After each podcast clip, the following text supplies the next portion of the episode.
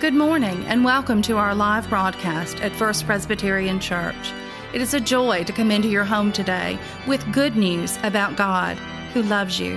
We are located in beautiful uptown Columbus on the corner of 11th and 1st. We would love for you to join us for worship or just stop by and say hello. At First Presbyterian Church, we welcome you with grace and gratitude for God's love.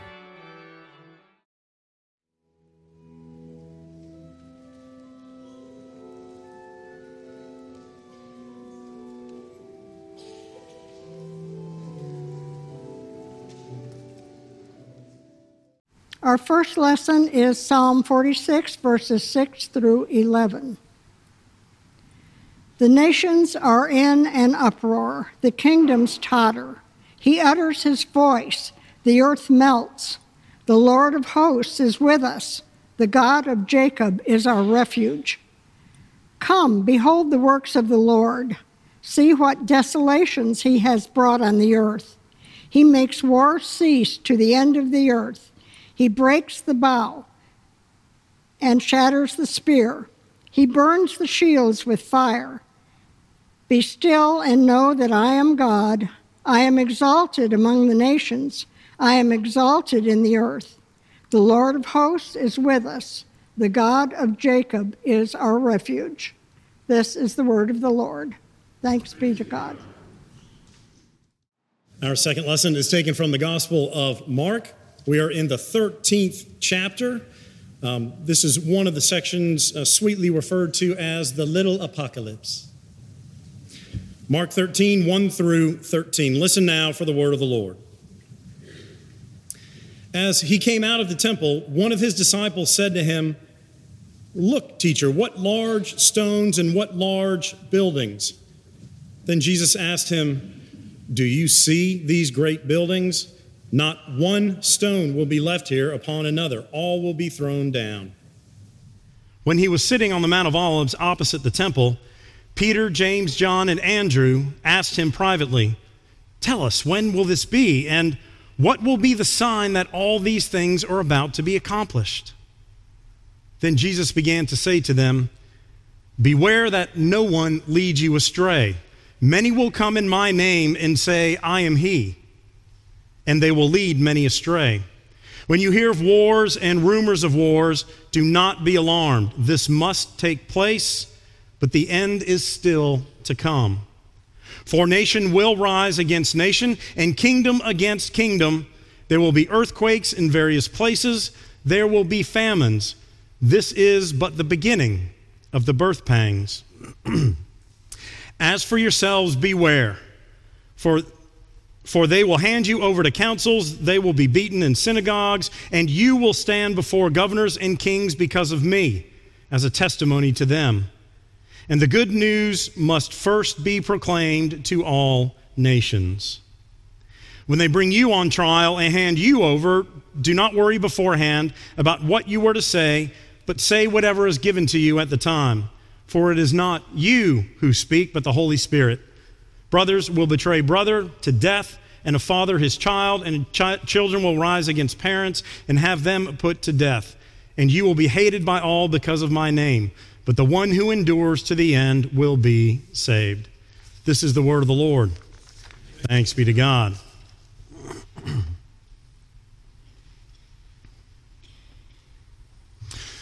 So, a priest and a rabbi, already good, right? Priest and a rabbi both have signs.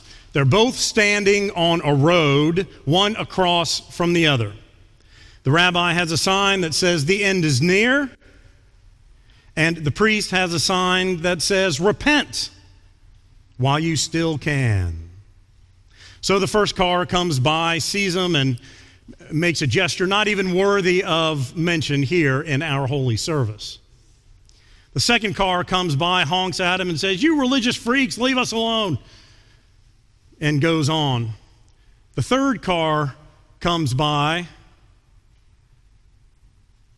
and keeps going, doesn't even look at him. Then they hear one splash, then two splashes, then three splashes. And they look at each other and say, What do you think is wrong? They're, they're, not, they're not paying attention to our messages. And the priest says, Well, maybe it's our signage. Maybe we should have written a sign that says, Bridge out. We'll come back to that one. It was there for a purpose. So, as we come into this season of thanks today, we're in the book of Mark. As I mentioned before, this is a chapter, Mark 13, that talks to us about the end times. That would be the second coming. In our theology, tradition, and understanding, Jesus came the first time, for which we have the Gospels that were written about him. Then, when he ascended, uh, the Holy Spirit descended and stays with us. And at the second coming, Christ will come again to redeem the world, all of us, and complete that kingdom that was started when Christ came in the first place. This time in between when Christ came and Christ will come, even though the presence of the Holy Spirit is with us, we are the stewards of what we have been given. So we are very much like those parables of the slaves who are in charge of the house and the master leaves and they don't know when the master will come home. So our tasks are to be vigilant, to be awake, to be prepared, and ready for when that will be. So, when will the world end? Who's got that date? Anybody?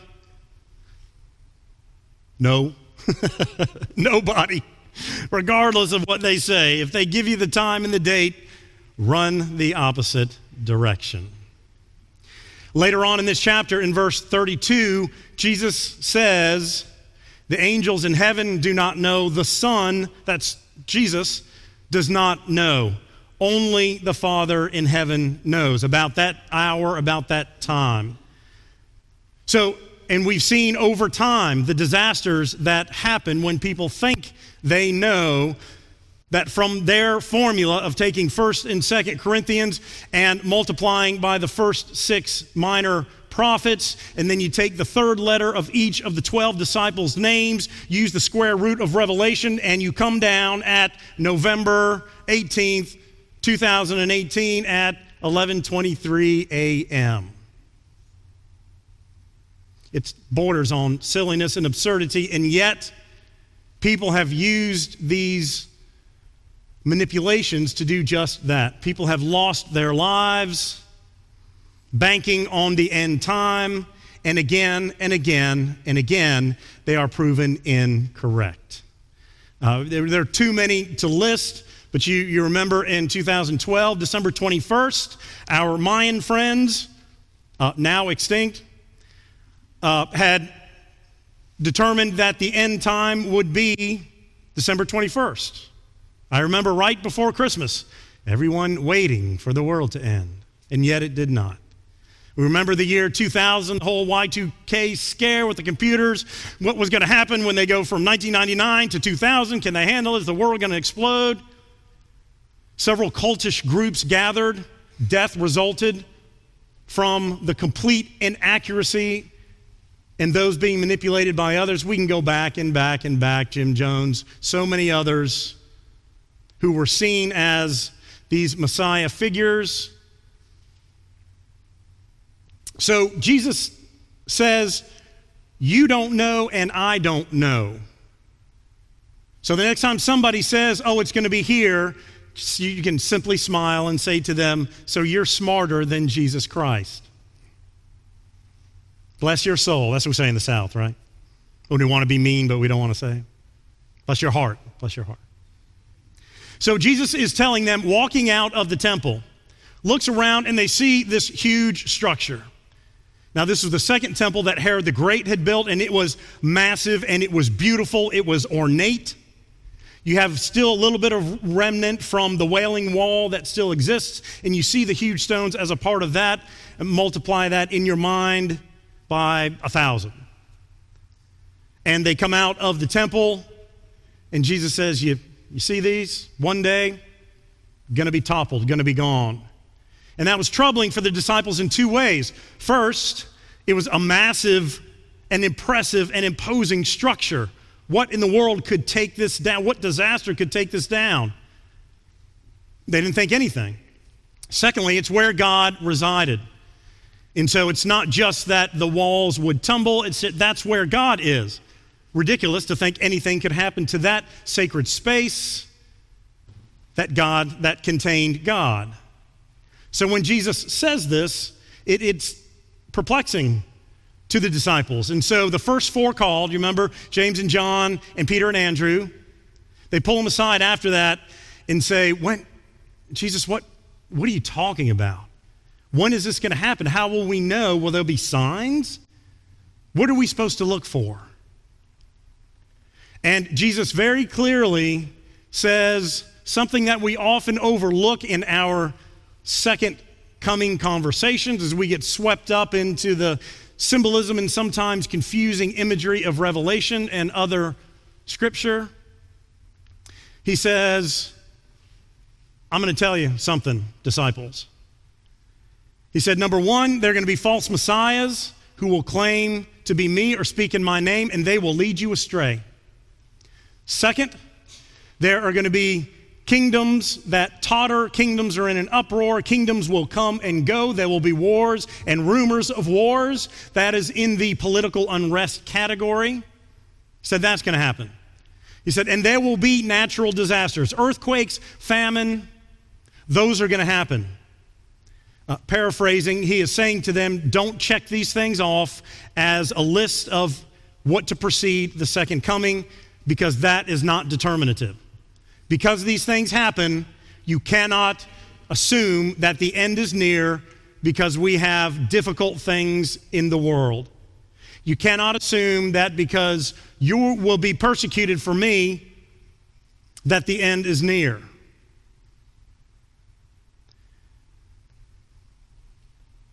We have, I think, sometimes uh, a predilection to think that things are as bad now as they ever have been. And it seems that way to a certain degree. Our politics, every election season, seems to be more divisive, more harsh. We're still dealing with the election from several weeks ago. All the natural disasters that keep happening, each Fire seems to be worse than the prior, the worst ever. Each hurricane seems to be more and more awful and terrible. The flooding, all of those things, because it's in our time and our context, can very easily seem to be the worst that it's ever have been. Of course, it's not, but it feels like it is because this is the time in which we are living. And Jesus says you can't look at those things and think, gosh, things are getting really bad. I wonder if, if we're close. Some part of us says, oh, Lord, just come, take us now. but that's not our calling. Jesus says, these things are going to happen. Your calling is to be faithful and proclaim the gospel. No matter what's going on around you, don't shy away from that. Go help, be involved take my light, compassion, love to others, especially those that are hurt or wounded or have no voice, who are oppressed. Be with them, but don't allow yourself to be overcome. Very easily, we live in fear and are manipulated by fear. So often in our Christian tradition, wittingly and unwittingly, Many faith leaders use and wield faith as a weapon to manipulate those whom they serve. Faith, our Christian belief, is not hell insurance. We don't follow and worship God because we're afraid God's going to smack us down if we don't. We follow Christ because God raised him from the dead, and every Sunday is a mini Easter and we seek to be raised by Christ as well. We live lives of gratitude for what has been done through our Lord and Savior, Jesus Christ. But so many preach and wield hatred. The powers of evil and darkness in this world wield fear. Whether that be political structures, whether that be some media, It's very easy to divide us when we allow ourselves to be manipulated by fear. It's the way to stir the base, it's the way to set one against another for financial gain and gain in other areas. And Christ is saying to them, do not give in to this mess. Well, what about false messiahs? That was his first category. I think we would all know if somebody stood up and said, I am the new Messiah. And maybe we could stay away from that. I think we'd all be pretty smart to do that. But I think our challenge is the messiahs that we don't necessarily recognize have taken us over. For example, those things that we give our time, talent, and money to that are not God or Christ can become false messiahs. If we are spending our lives in acquisition of money and wealth to the exclusion of the relationships we've been blessed with, to the point of destruction of our own lives and others, then money has become our Messiah. Power. We all are given power to some degree, old and young alike. How we wield that says a lot about who we are and what we believe. Power can become our Messiah.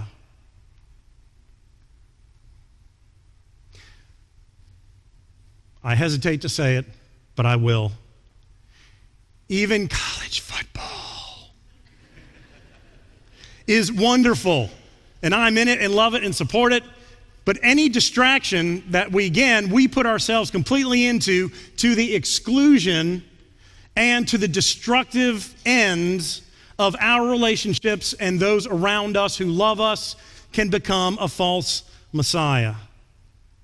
Anything can be our Messiah.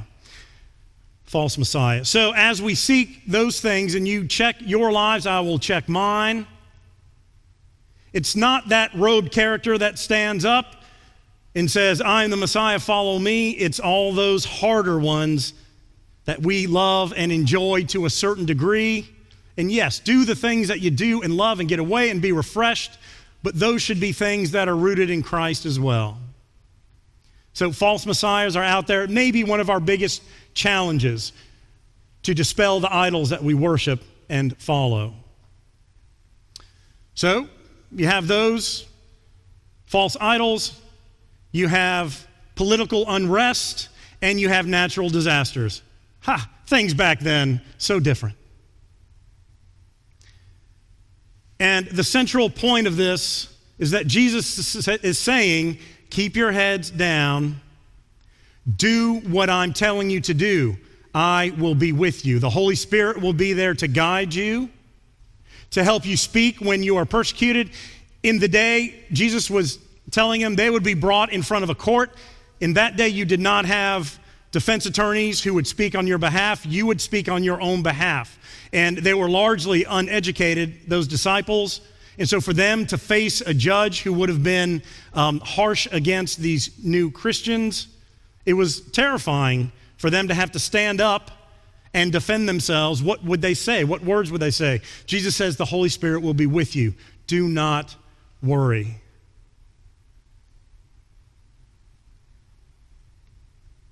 So we need not be overwhelmed with the politics and the religion of fear, though many wield it and use it against humankind. There was a, a Peanuts cartoon where Linus and Lucy were together watching it rain outside, and Lucy says, Gosh, it looks like it's going to rain. I hope we don't get killed in a flood.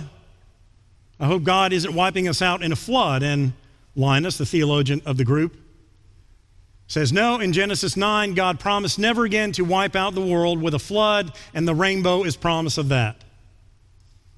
And Lucy says, Oh, thank you, Linus. You've taken so much off my mind. And he says, Sound theology has a tendency to do just that.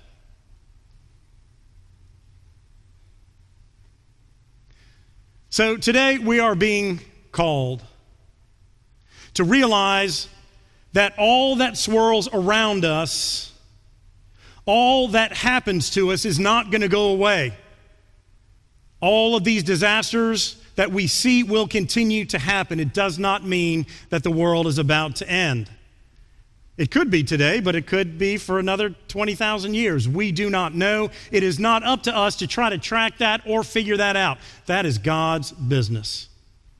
Our job is to be those who are called to stand in the midst of those tragedies with Christ in our hearts, the peace of Christ with us.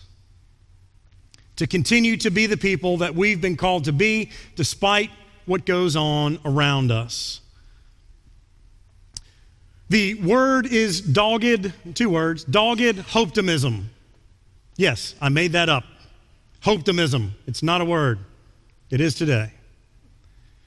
Hope comes from hope and optimism. Optimism isn't necessarily faith related. You put hope and optimism together because hope is the Christ part, and you put that together and you have optimism. We have to keep our hope. When hope is gone, all is lost. At times, we all are beaten down through tragedy or awful occasions or situations, or you can even look out in the world and sometimes you may lose your hope. But as a people, as a family, as friendship groups, we cannot lose our hope rooted in Christ. I will quickly share this. When I, this is a disclaimer, when I use sermon illustrations, I use some that may lean political left and some that may lean political right. If I use it, it doesn't mean I endorse that particular position. Very next week, I may use one from the other side. I intentionally use things from all sides. So when I say this illustration, it's not about the name, it's about the conversation. So let's just all breathe together. So, in that vein of hope, there was a conversation on the Rush Limbaugh show. And he was, this was back at the time when Tom Brokaw had put out his book about the greatest generation those who had made it through and survived the Depression, and those who had stood up to fight in World War II. And uh, Rush was echoing what Tom Brokaw was saying about how they had stood up and claimed as heroes and uh, fought and made it through uh, those ridiculously trying circumstances. But he then went on to say the 20s, those in their 20s now, are really a bunch of whiners. His words, not mine. Because they've not really been through anything. They don't know what it's like to step up. They don't know what it's like to have survived and made it through these, these trying circumstances. Well, fine. So moves on. A few minutes later, a young man calls in, 23 year old young man. And he says, Rush, I, I couldn't agree with you more. That greatest generation is that. They are amazing. They stood up and they fought and they made it through the Great Depression, and my admiration is with them. And then he said, But I think our generation, my generation in the 20s, has it worse. There's a pause, silence. And Rush says, And, and why would your generation have it worse? And the young man says, Because I'm afraid that we have lost hope. He says, So many in my generation don't believe that there's a brighter future. So many don't believe in the hope of a new tomorrow, that they can do better than their parents or grandparents, or that even in their families that are in such disarray, can be one of cohesion and love, and they have lost hope there too. And the young man went on to say, as difficult and trying, and it was the Great Depression, a lot of those families had to bond together. A lot of those friends had to bond together. At least there was some uniting community factors that helped people get through the Great Depression. And for those who agreed to serve in World War II, they saw something bigger than themselves worth dying for. And he said, I'm afraid my generation doesn't have anything or see anything larger than itself worth dying for, and even worse, they don't see anything larger than themselves worth living for.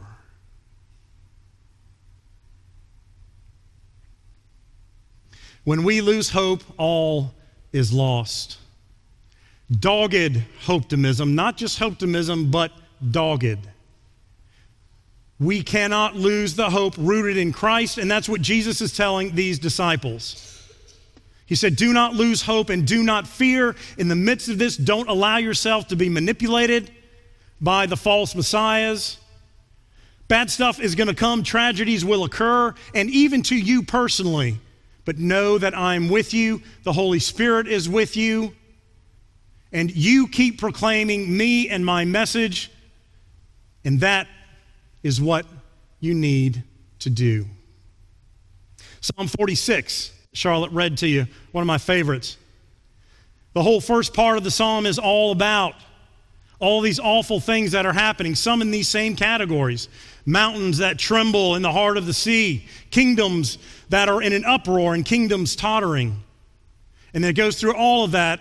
And then the very last verse, second to last verse, it says, Be still and know that I am God. God doesn't say none of this bad stuff is going to happen. He doesn't say the mountains aren't going to tremble in the heart of the sea or kingdoms won't totter. He says, when they do, come back, be still, and know that I am God.